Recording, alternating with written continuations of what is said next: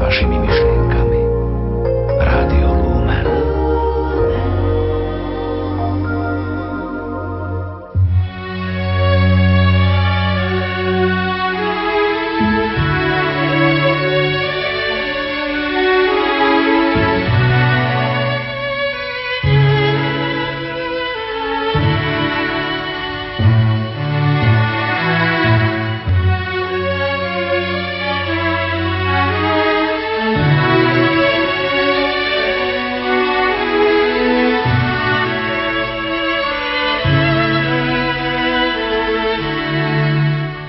Ježiš vo vedomí, že mu Otec dal do rúk všetko a že od Boha vyšiel a k Bohu odchádza, stal od stola, zobliekol si odev, vzal plácenú zásteru a prepásal sa.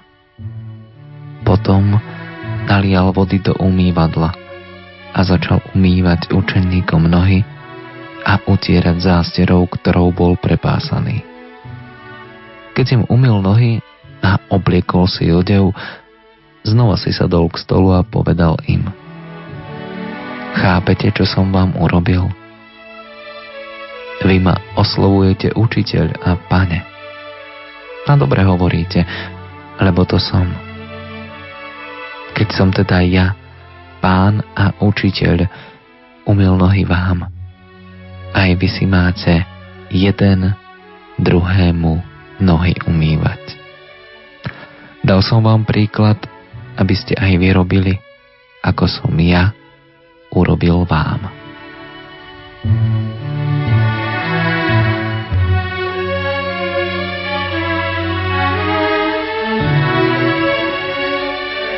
Ježišova služba lásky je príkladom, ktorý v dnešnej dobe nasledujú mnohí ľudia. I oni kráčajú za jeho vzorom, aby slúžili svojim bratom a sestrám. No a práve týmto ľuďom, ktorí sú pre nás tak úžasným príkladom, sa budeme venovať v dnešný večer. Spoločne navštívime miesta, kde sa aj dnes mnohí ľudia opásávajú zásterou, nalievajú vodu do umývadla a skláňajú sa k nohám ľudí čakajúcich na ich službu. Verím, že nasledujúce minúty nášho vysielania budú pre vás povzbudením. To mám v mene hudobnej redaktorky Diany Rauchovej a technika Petra Ondrejku žela autorelácie Ľubo Žámaj. Tam, kde zostal čas stáť, kde len hviezdný prach sa dá, sa odráža spev žobráka od stien starých portálov kamenných ružíc a fiál. V studenom sedile gitara hrá staré šanzóny, ktorými od dávna túži zmeniť svet. Lenže doba je stále nová tváre ľudí a tak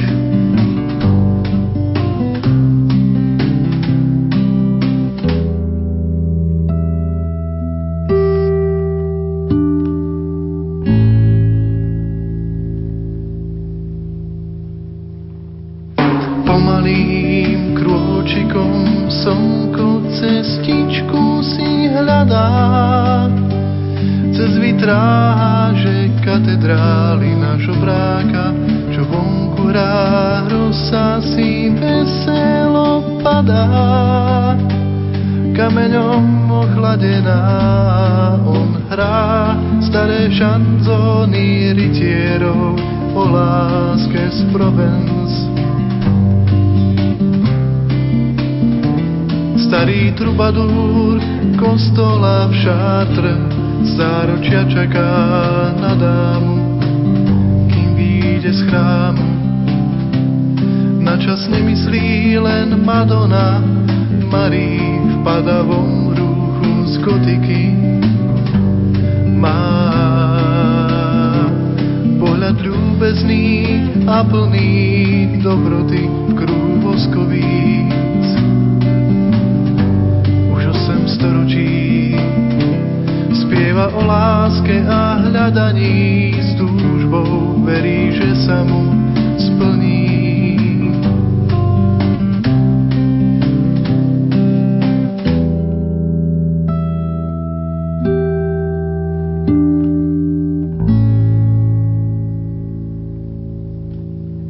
že sa mu splní náš.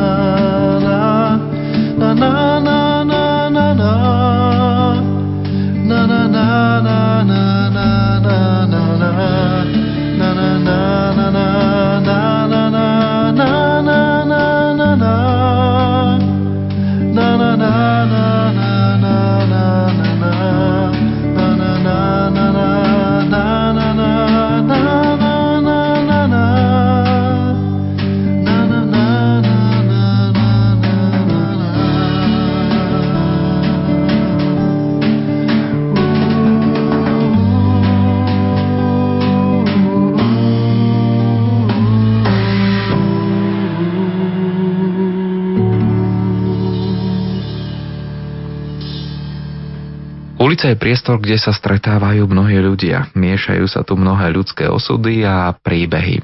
Jedinečnosť každej ľudskej bytosti tu prechádza do anonymity davu valiaceho sa v priestore a neúprosne plynúcom čase. Ulica je miestom, kde sa navzájom stretávame, kde sa premiesňujeme, kde pracujeme, no a najdu sa aj takí, pre ktorých je ulica dokonca domovom.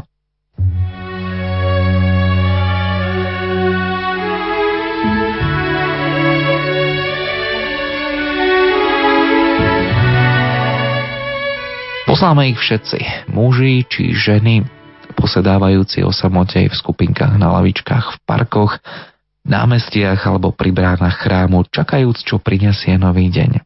Deň, ktorý bude možno taký, aký bol ten včerajší. No a možno, možno prinesie niečo nové. Posedávajú, očakávajú zmenu, alebo len letargicky rezignujú na svoj osud.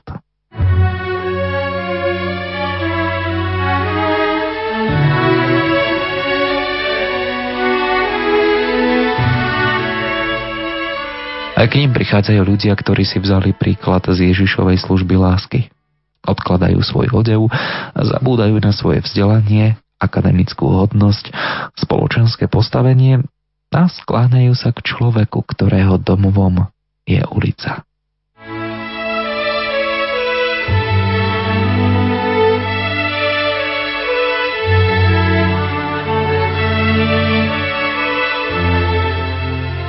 Nasledujúcich minútach sa budeme rozprávať s Jankou Bernátovou z občianskeho združenia Ora et Labora, ktoré sa venuje práci s bezdomovcami.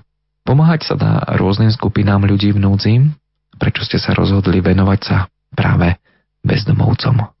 Myslím, že títo ľudia sú asi najviac tak zranení v živote na nedostatok lásky alebo nedostatok takej starostlivosti, a zažili možno, že najviac toho opovrhovania, tak sú medzi nimi naozaj rôzne tie typy, že alkoholici alebo drogovo závislí alebo tí väzni a jednoducho vždy títo ľudia proste sú, alebo objavovala som to tak v spoločnosti, že asi najviac taký nechcený alebo odmietnutý touto spoločnosťou dnešného sveta. Čo vás vedie k tomu, aby ste obetovali svoj čas, vlastné sily možno i finančné prostriedky a venovali sa ľuďom, ktorí sú na okraji záujmu spoločnosti. Človek môže teda vždycky mať dve možnosti. Buď teda chce nejak kariérne rásť, alebo nájde v niečom zmysel, že nachádza v tom seba takisto ako možno my, taký môžeme povedať, že v úvodzovkách normálni ľudia, ktorí máme prácu alebo máme to zázemie, tak nikdy nevieme, ako môžeme dopadnúť. Takže to bolo aj takým motivom, že pomoc vlastne týmto ľuďom, ktorí sú najnižšie v spoločnosti.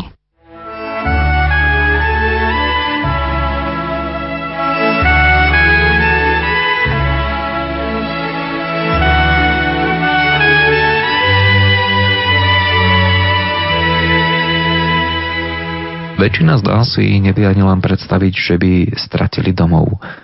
Nedokážeme si ani len pomyslieť na to, že by sme prišli o strechu nad hlavou. Mať domov znamená mať isté zázemie, miesto, kam sa človek uchýli, keď prídu ťažké chvíle. Priestor, kde je rodina, priatelia a blízky, ktorí pomôžu. Tak títo ľudia sú v podstate žijú zo dňa na deň. Oni jednoducho ne, nemajú, nemajú nejaké také ciele v živote alebo nejaké ambície, že oni už sú takí, že už ako keby vzdali ten svoj život, ale v podstate keď oni zistia, lebo oni nevedia o týchto možnostiach, že stále je tu pre nich tá nádej a tá možnosť, že áno, môžeš sa vrátiť späť do života a môžeš, e, môžeš si nájsť prácu a môžeš niekde patriť a patríš niekde, tak v podstate e, tieto možnosti, e, keď sa týmto ľuďom ľuďom ukážu, že naozaj sú, tak oni aj chcú, mnohí z nich chcú sa vrátiť a chcú niečo so sebou robiť, zbaviť sa toho alkoholu a tých závislostí. Človek bez domova je často poznačený svojim osudom. Zatrpknutie, rezignácia, nechuť žiť budujú v ňom bariéry pred okolitým svetom. Ak chcete takémuto človeku pomôcť, musíte si ho najskôr získať. Myslím, že záleží aj od situácie alebo kde toho človeka stretneme ale asi, asi viac menej tak spýtať sa ho, že či niečo nepotrebuje, alebo e, či by nechcel počuť o nejakej pomoci, či by ju nechcel prijať a už vlastne na základe toho rozhovoru vzájomného už buď človek sa rozhodne prísť, alebo teda odmietne tú pomoc, to už je tak na ňom. Ale snažíme sa tým ľuďom samozrejme povedať, že takéto sú tu možnosti pre teba a je to dobre, poď to skúsiť. Dokážu ľudia bez domova vôbec príjmať pomoc, alebo sa radšej spoliehajú na seba a svoje schopnosti? Myslím, že zo začiatku sú takí, že chcú. A hlavne takí, ktorí už sú, dá sa povedať, dosť tak na dne, že naozaj aj cez tie zimy e, omrznutí boli a proste e, nepáčilo sa im to, že teda nikde nepostupujú a nemajú prácu, tak oni ako prídu, ale to, či už naozaj e, vytrvajú tak percentuálne to ťažko vyjadriť, ale myslím, že z tých v priemere 25 ľudí, ktorých sme mali, tak vždycky bolo takých možno 15, ktorí boli stabilní, že stále tam boli jednoducho celé to zimné obdobie prichádzali a zostávali. Celá naša relácia je o láske k blížnemu. Čo je podľa vás láska? No, tak tu by som povedala takú krásnu myšlienku, ktorú povedal otec Marian Kufa, že láska je také 3Dčka, dať druhému dobro. Tak určite, určite toto je tá, to hlavné, to jadro, že vlastne nevidieť len seba alebo svoje emócie, ale venovať sa tomu druhému človeku, ktorý sa ocitne v tých ťažkých situáciách a vnímať ho, že áno, je to môj brat a ja, ja mu pomôžem, ja ho tak neobídem, hej, ako, ako možno v tom biblickom príbehu, že vlastne sa zastavil iba ten, ten posledný, ten Samaritán, takže ja sa zastavím pri tom človeku a vyskúšam, vyskúšam ho osloviť určite. Myslíte si, že má dnešný svet dostatok lásky? Tak e, ja si myslím, že ona je, ona je tu určite tá láska, ale, ale tým, tým konzumným spôsobom života hej, a tými médiami, ktoré ovplyvňujú mladých ľudí a vlastne aj tou rýchlosťou toho sveta, že rodičia nemajú čas na svoje deti, v podstate dochádza k tomu, že, že človek ju nepociťuje, nevníma ju. Ale určite jednoducho je tu a vlastne treba, treba iba byť taký, že vytrvať v tom, v tom takom dobrom a stále snažiť sa, hej, že nie je to také zlé a jednoducho tvoj život má zmysel. A potom sa už uzdravuje aj ten samotný človek alebo tá celková spoločnosť, že tie zmeny prichádzajú, keď to začíname takto vnímať. Služba blížnemu je prejavom lásky. Láska je podstatným znakom veriaceho kresťana. Je pre vás viera vo vašej práci dôležitá? To je taká skala, na ktorej staviam svoj život. Bez viery jednoducho človek e, vníma veci len tak povrchne a určite hlavne nedokáže si odpovedať plnohodnotne, úplne na všetky otázky vo svojom živote. Bez viery, bez viery to jednoducho nejde. Takže aj túto prácu vlastne sme stavali na tomto, na tomto takom základe, že ora je labora. Modli sa, pracuj.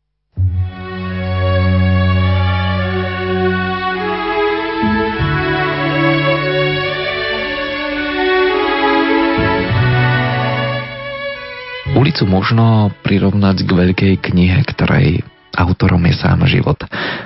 Ten neustále prináša na jej stránky nové a nové príbehy. Niektoré sú veselé, iné vážne, niektoré sú na zasmiatie, iné na zamyslenie, ďalšie pohoršujú, no iné nás povzbudzujú. Teraz sa nám podarilo jedného klienta vlastne dostať do Medjugorje, sa uvoľnilo také miesto, tak v podstate on išiel človek, ktorý 20 rokov nebol na sviatosti zmierenia, tak dokázal ju prijať, e, snaží sa odpustiť svojej rodine, snaží sa e, nájsť si prácu, bol na pohovore a vlastne vidieť, že áno, ide to, že aj ten človek, ktorý možno 45 rokov žije takýmto spôsobom života, tak, tak e, je, tu, je tu tá nádej a tá zmena a toto udáva mne osobne také povzbudenie, že toto, čo robím, má zmysel. Je to len tak, že nie, nedostane sa z toho a tak, ale že sú tu tie zmeny naozaj, že tí ľudia, akože mnohí z nich chcú. O Bože, aký sme pre Tebou malí. Aj keby sme na zadných stáli, nevládzeme siahnuť na nebesá. Hľadáme pravdu, lásku, smer, žijeme život na úver. A čo je potom, vlastne nevie sám. O Bože, bývame za dobre s Tebou. Pekelne prosíme nebo o pomoc, keď život nás nemá rád. A stačíme si vždycky sami, keď dolu tam pod hviezdami úspech nám vraví kamarát. To teraz všetko kajúcne tvrdím a právom cítim sa hrdý, že počúvaš môj ľudský hlas. No povedz mi prosím ťa Bože, ako tak pokojne môžeš rozdávať rany mnohým z nás. Dnes v noci dole v čínskej štvrti som videl matku ako štvrtí svojim deťom chlieb ten Boží dar. Tam na chodníku v chladných dekách spalo jedno tvoje dieťa, a ďalšie prosilo ma o dolár. To sú tie chvíle, kedy strácam vieru v tvoju božskú kariéru.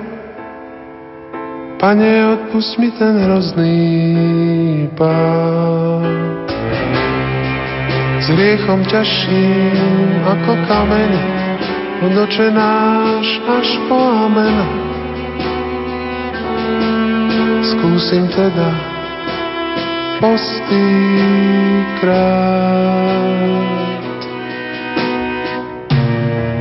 Oče náš, ktorý si na nebesiach, posved sa meno Tvoje, príď kráľovstvo Tvoje, buď vôľa Tvoja ako v nebi, tak i na zemi. Chlieb náš každodenný daj nám dnes a odpust nám naše viny, ako i my odpúšťame svojim vinníkom. A neuved nás do pokušenia, ale zbav nás V našom okolí žijú ľudia na prvý pohľad ako my. Možno sused bývajúci vedľa nás bol kedysi riaditeľom veľkého podniku, alebo starenka bývajúca v dome oproti bola známou herečkou v Národnom divadle. Kedysi boli na výslni spoločnosti. Dnes, keď sa ich vernými spoločníkmi stala choroba a samota, upadli do zabudnutia. Aký nespravodlivý je tento svet. Dáva len, keď môže niečo získať. Ak už nemá čo vyťažiť, necháva človeka v jeho samote a opustenosti.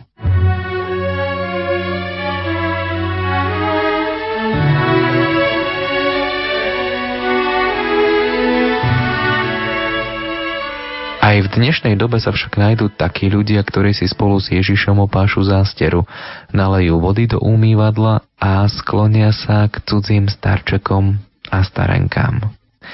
Jednou z nich je aj Margita Šumichrastová z Charitatívno-sociálneho centra v Nemšovej. Ona podobne ako mnohí ďalší stretáva sa s tými, ktorí sú osamotení vo svojom trápení, teda ľuďmi, ktorí nestoja v centre záujmu spoločnosti.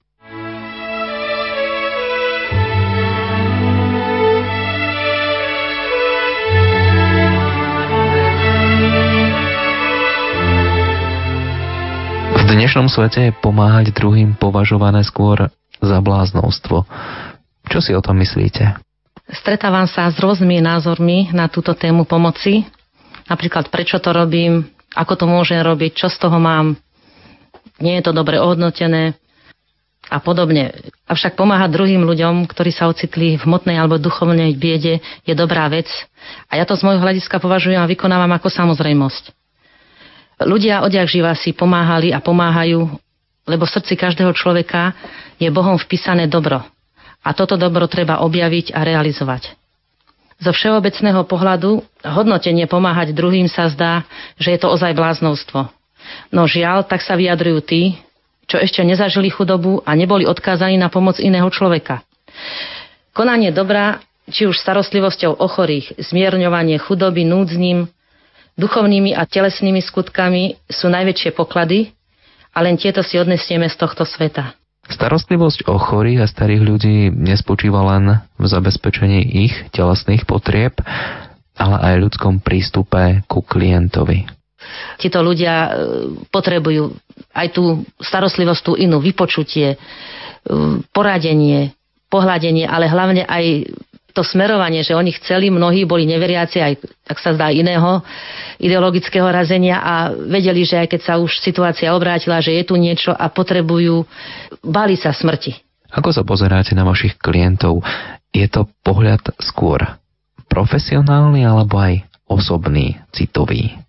Ja sa venujem predovšetkým starým, chorým a osamelým ľuďom, ktorí sú odkázaní na pomoc iných buď nemajú vlastných rodinných príslušníkov, alebo ak majú, títo sú vzdialení alebo sú zamestnaní.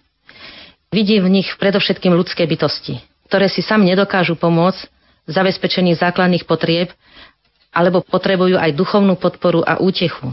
Počas mojej služby citlivo vnímam ich potreby a viem, že potrebujú nielen starostlivosť o telesnú stránku, ale aj naplnenie ich duchovných, duševných i sociálnych potrieb. Z môjho aspektu ako veriaceho kresťania vidím v každom človeku samotného trpiaceho Krista. Pomáhalo mi to hlavne v počiatkoch služby, ale samozrejme aj dnes pri každom lôžku chorého. V čom vidíte význam tejto svojej služby? V tejto mojej práci ako poslanie vidím prípravu mne zverených osôb na prechod do väčšnosti. Mojou najväčšou radosťou je, keď vidím týchto ľudí, ako sa zmierujú s Bohom, príjmajú sviatosti a takto spokojne opúšťajú tento dočasný svet. Tiež má vedie k tomu aj tá pravda, ktorá hovorí, že dobro, ktoré konáme, sa nám raz vráti. Pokiaľ to chce človek robiť z celého srdca, že chce umožniť tomu človeku ozaj nielen, aby bolo to telo ošetrené, opatrené, ale tá duša. Priorita je duša, ktorá je väčšina. Takže táto viera, samozrejme, že človek neveriaci by to nemohol robiť. Takže pre mňa ako viera je prioritou života a snažím sa ho teda aj vštepovať mojim deťom, šíriť na okolí a hlavne tým klientom, aby verili, že ich život nekončí, že je to len prechod, smrť je prechod do väčšnosti a e, hlavne sa to týka aj tých pozostalých, keď zomrie ako napríklad manželka manžel smúti, tak treba ich utešovať, že sa stretnú tam a že keď budú tento život šťastné dožijú tu, takže určite v nebi sa budú radovať spolu.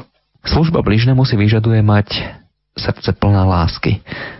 Kde vy osobne čerpáte lásku, ktorú potom odovzdávate svojim klientom.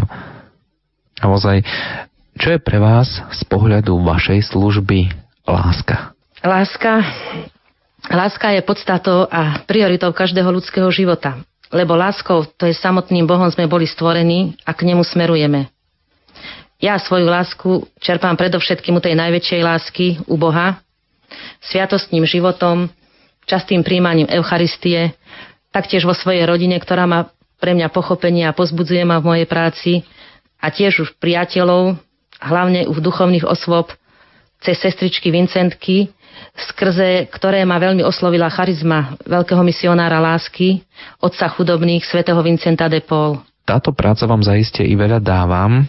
Viem, že ju nie je možné odmeniť peniazmi či inými výhodami, ale skôr bohatstvom zážitkov a skúseností. Zažili ste vo svojej službe nejaký zážitok, ktorý ovplyvnil váš život?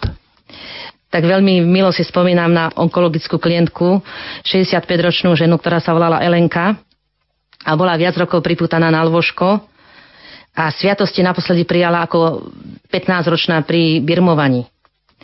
Ona sa nikde nesťažovala na svoj zdravotný stav, na nikoho nenádávala, bola veľmi, veľmi to dobrá osoba.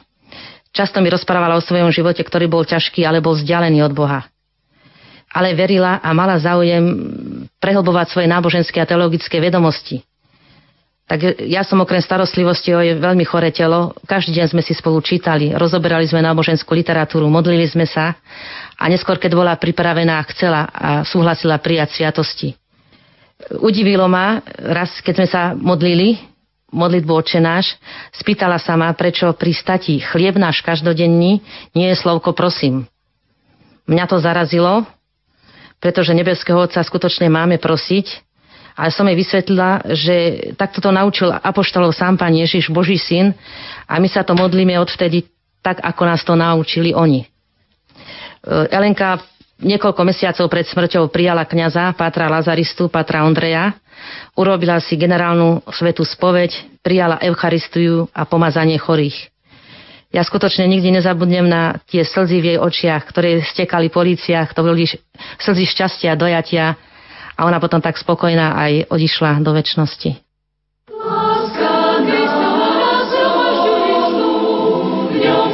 všetci težme, radujme sa spolu, vrúcne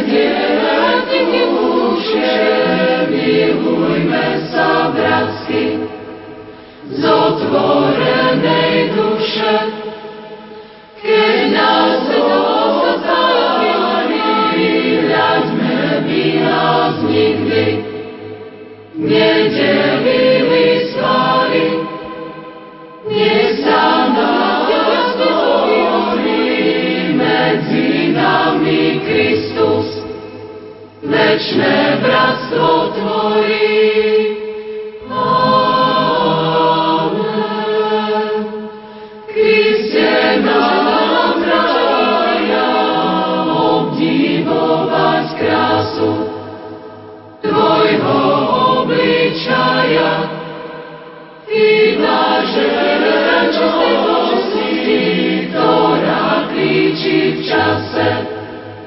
The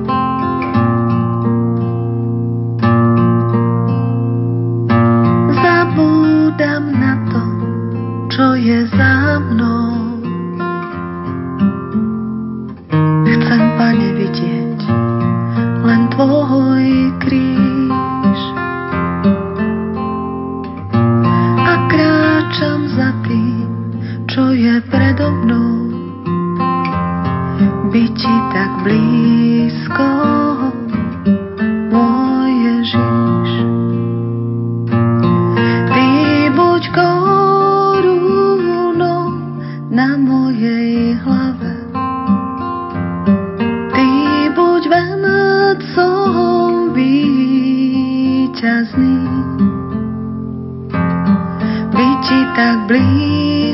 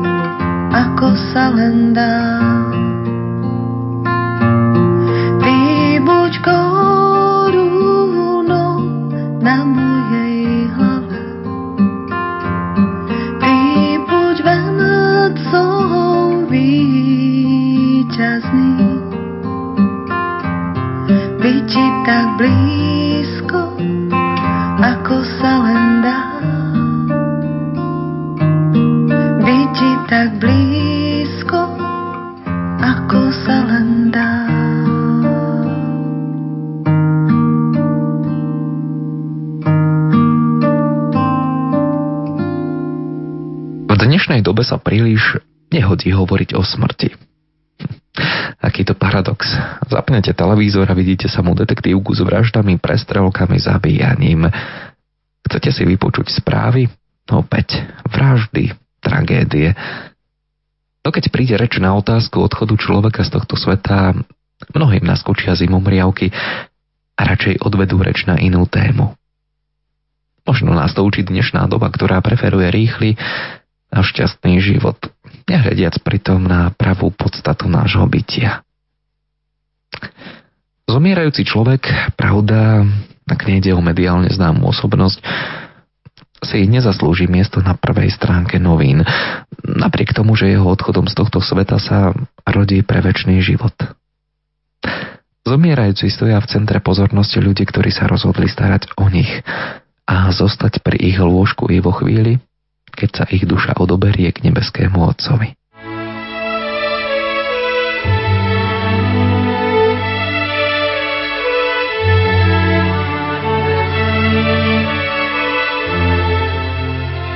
Títo ľudia prejavujú zomierajúcim svoju lásku, pozornosť. Za to sú však obdarovaní veľkou milosťou, ktorú Boh v okamžiku smrti človeka zosiela na zem. V nasledujúcich chvíľach vám ponúkneme aspoň krátke pohľady na zomieranie zo strany ľudí, ktorí podobne ako mnohí ďalší nalievajú vodu do umývadla a skláňajú sa k trpiacemu či zomierajúcemu človeku. Nahrával som v Trenčianskom hospici milosrdných sestier svätého Vincenta de Paul.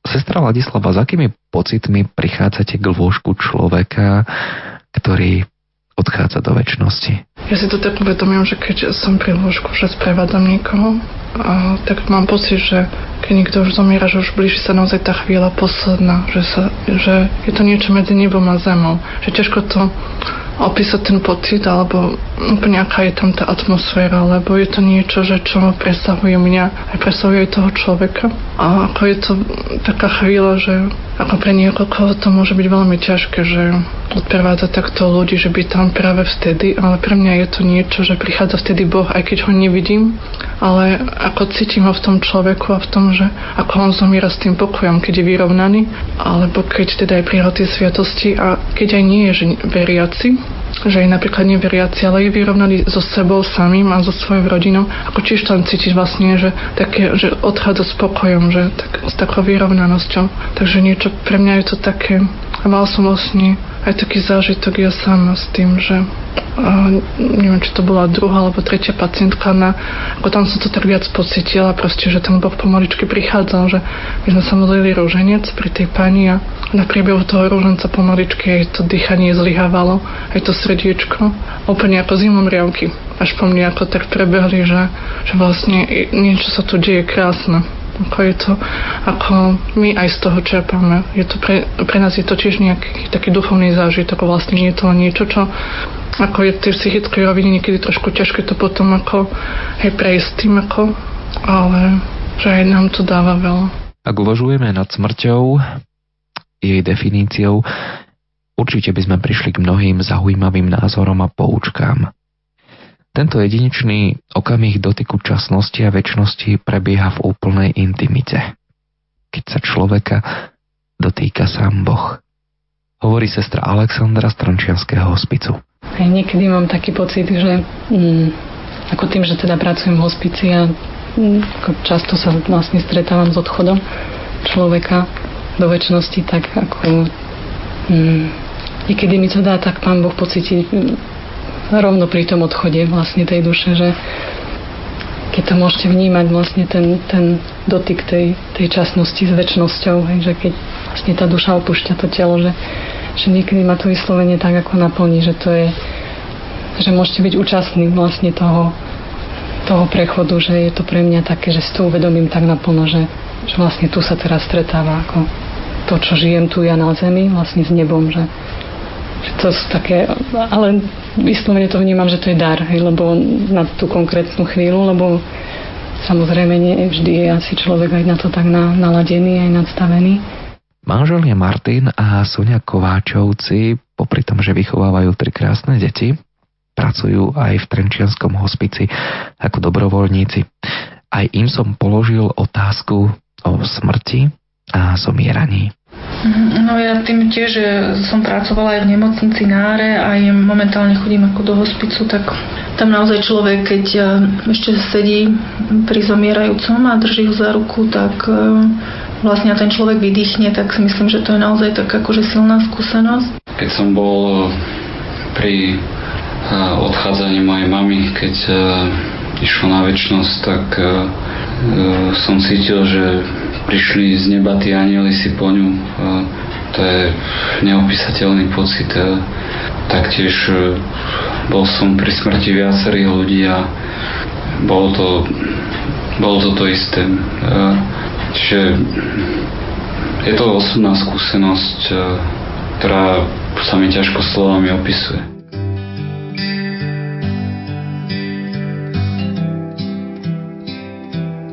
Zatím chvilky jsou to jen, kdy moje duše klesá a já přestávám doufat a snad mám se za to i stydět.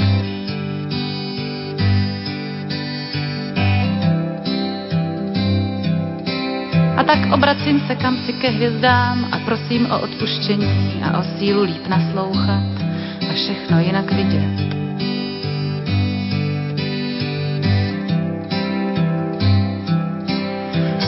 Dej dívat se na strach a pláč, vědět, že svoboda je drahá a trestat je zač.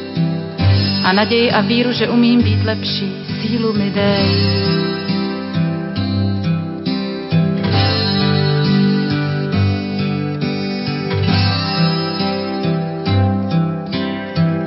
Pochopit, co rozumu se vzpírá, sílu Uvěřit, že pravda bude vítěz, sílu mi dej. Že ponížení povýšení budou, sílu mi dej.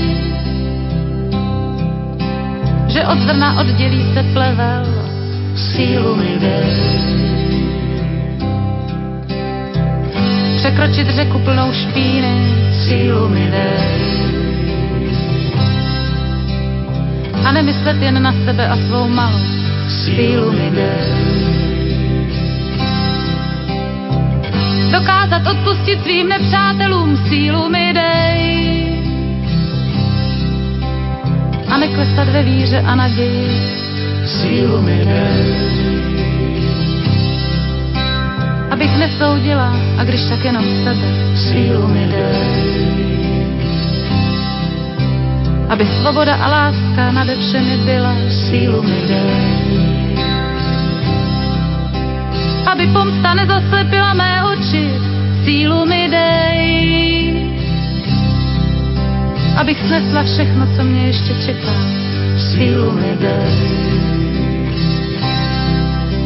Abych unesla tílu svobody, sílu mi dej.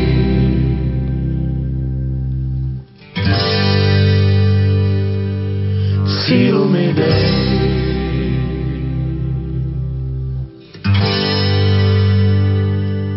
Sílu mi dej.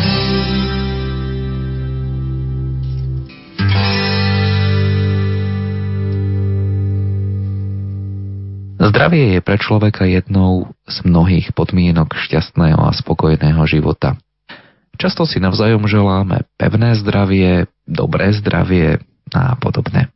Na to, aby toto naše želanie neznelo len ako akési kliše, si musíme uvedomiť jeho hodnotu. No a tu si najlepšie uvedomíme, bohužiaľ až vtedy, keď na nás sadne nejaká choroba. Potom musíme vyhľadať lekárskú pomoc, no a v zložitejších prípadoch sa ocitneme i na nemocničnom lôžku. Do nemocnice som prednedávnom zašiel aj ja. Bez pochyby tu by sme našli mnoho pekných a povzbudivých príkladov obetavých ľudí. No ja som do Trenčianskej nemocnice šiel za konkrétnou osobou, ktorá sa síce nestará o telo, no lieči bolesti na duši, či pomáha človeku pripraviť sa na stretnutie s nebeským Otcom.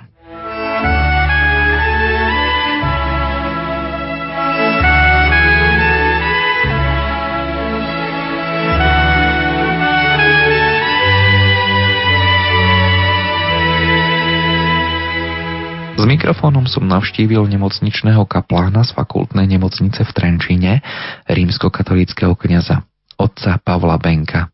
Otec Pavol, v čom sú špecifika duchovnej služby v nemocnici?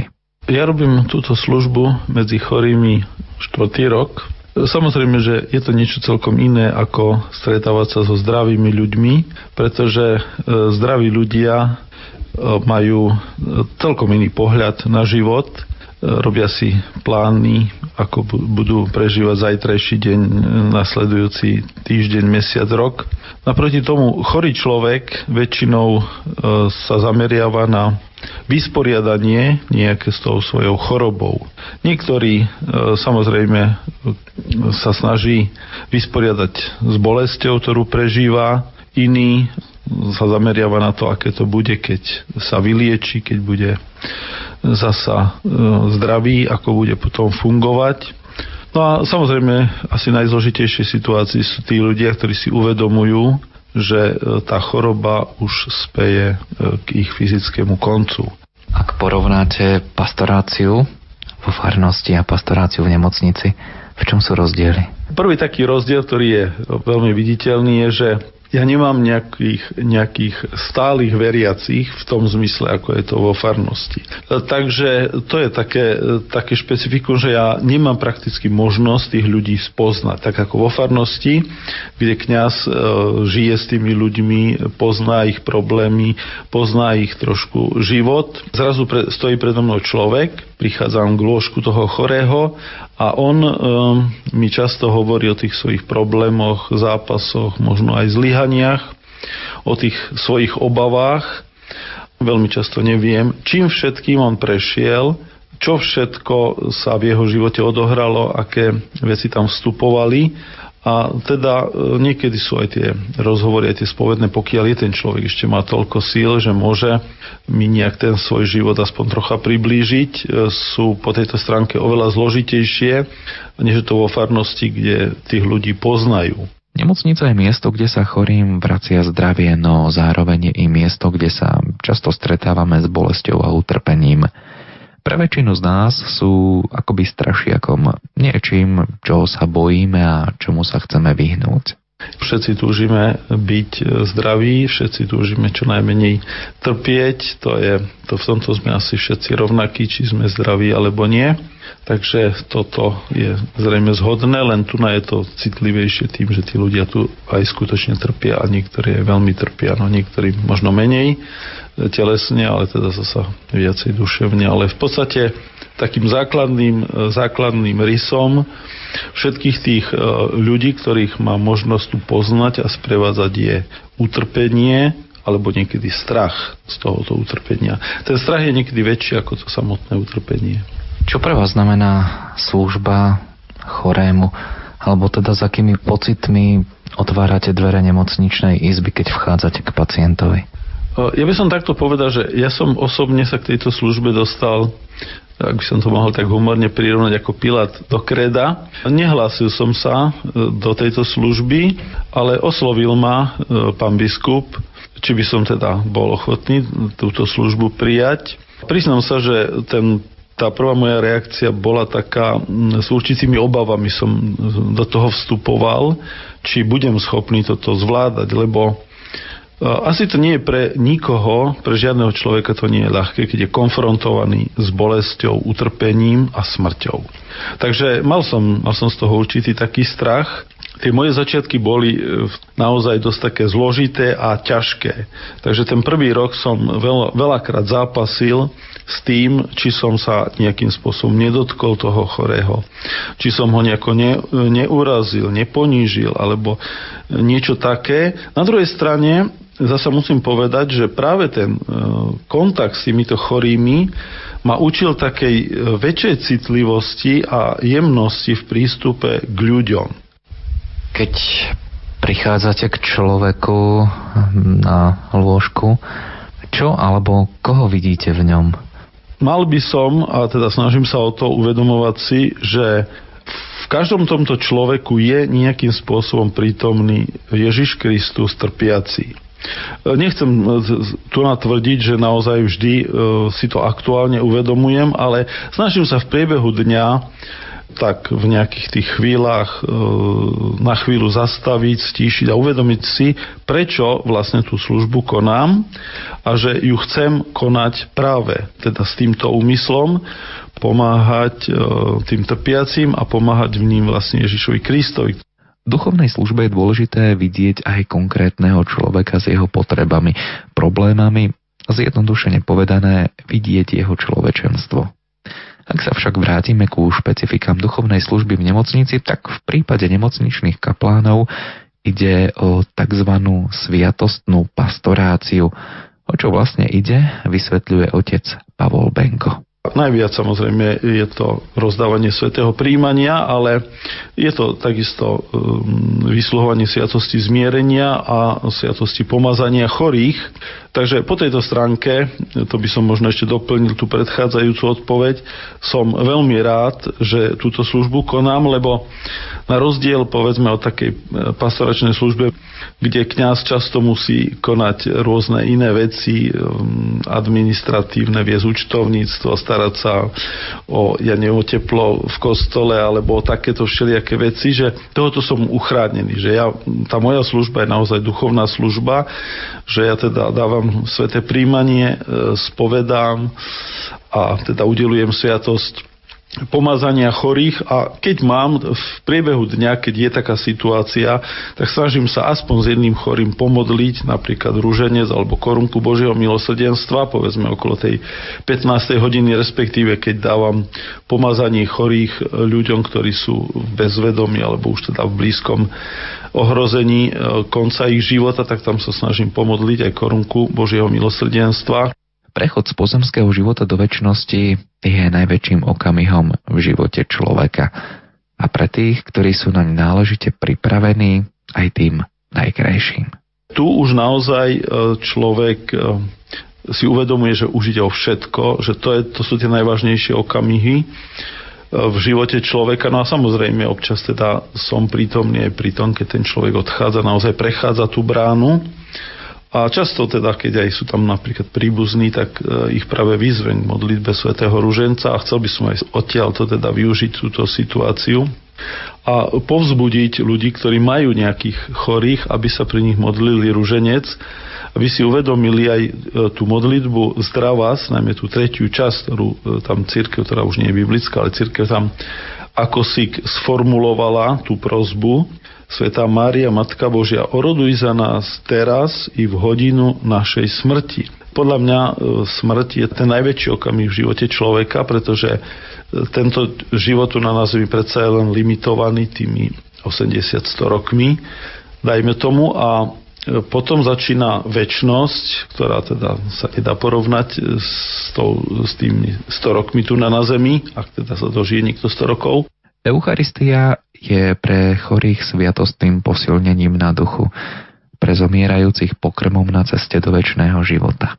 Sviatostný Ježiš v podobe bielej hostie je pre chorého spoločníkom, posilou, no predovšetkým priateľom, ktorý človeka príjma s otvorenou náručou. Mal som tu jedného muža, ktorý nebol ani tak uh, príliš starý, mal 60, nedožitých 63 rokov Vtedy bolo to piatok ráno, som mu doniesol sveté príjmanie a už, už nebol schopný e, tie modlitby, predtým som sa to všetko modlil za ňo, ale veľmi sa tešil, keď som mu takú úplne mikročasticu ako asi špendlíková hlavička z tela pána odlomil a dal na jazyk.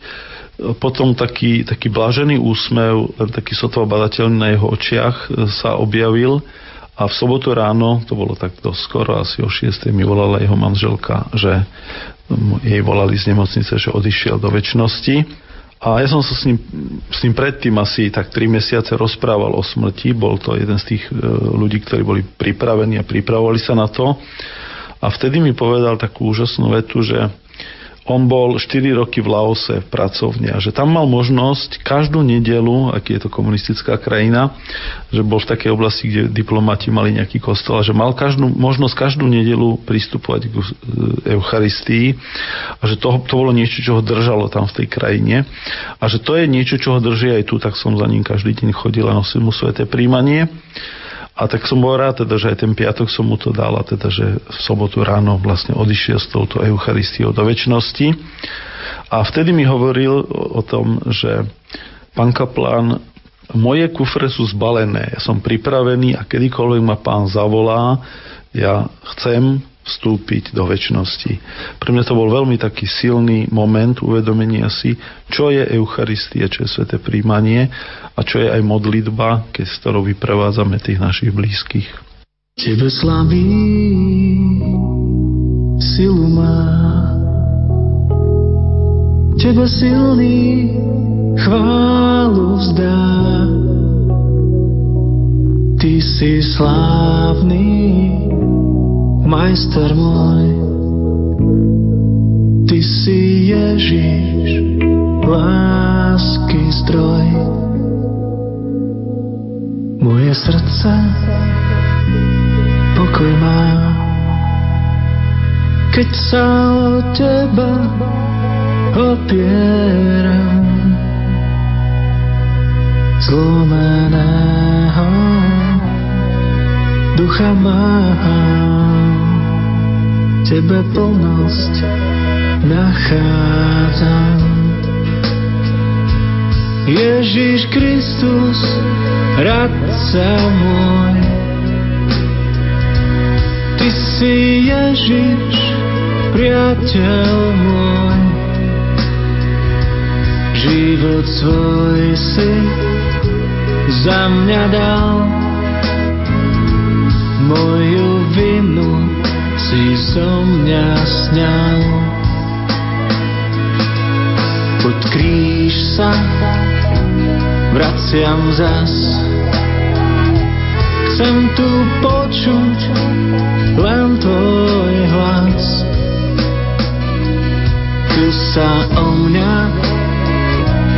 postaráš, rany krvou obmývaš svoju slávu odkladám. Vezmi všetko, čo ja mám. Nepatrím viac sobe len. Som cudzincom pre túto zem. Ježiš Kristus, radca môj. Ty si Ježiš, priateľ môj.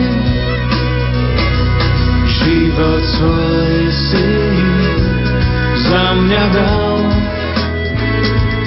Moju vinu si zo mňa sňal. Ježiš Kristus, radca môj.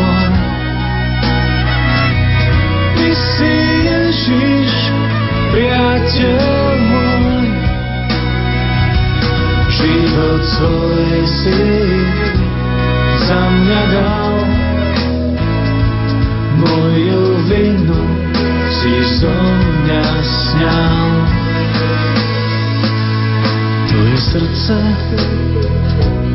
Hrejivé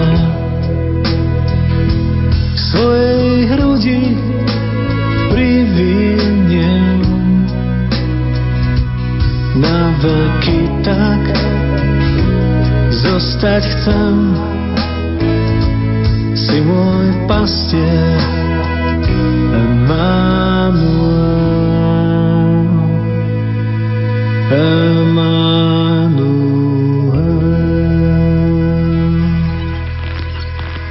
Umývanie nôh bolo za Ježišových čias úlohou otrokov a sluhov, ktorí nemali takmer žiadne práva ani postavenie. Ako sa asi museli čudovať apoštoli, keď ich majster, Boží syn, prepásal sa zásterou, kľakol si k ich nohám a zmýval z nich prach. Ježiš tu ukazuje ohromujúci príklad pokory, no predovšetkým lásky k blížnemu. Nehľadiac na svoj stav, príjma úlohu sluhu. Aj v dnešnej dobe sú teda ľudia, ktorí sa rovnako ako Ježiš pred 2000 rokmi prepásávajú zásterou, ale ju lásku rovno zo svojho srdca na nohy človeka, ktorého svet odsunul na vedľajšiu koľaj. V očiach moderného sveta je to bláznostvo, no v Božích očiach veľký skutok lásky.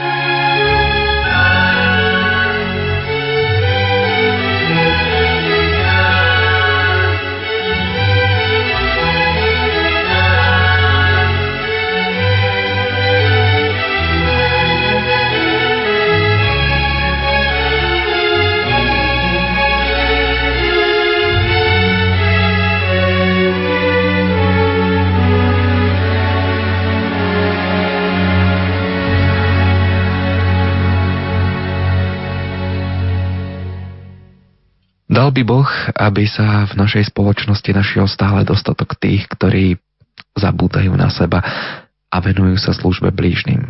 Podobne ako tí, ktorých sme vám predstavili v uplynulých minútach.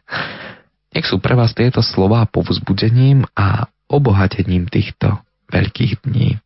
To vám želajú tvorcovia relácie, hudobná redaktorka Diana Rauchová, technik Peter Ondrejka a redaktor Ľuboš Hamaj. Love never found me yet.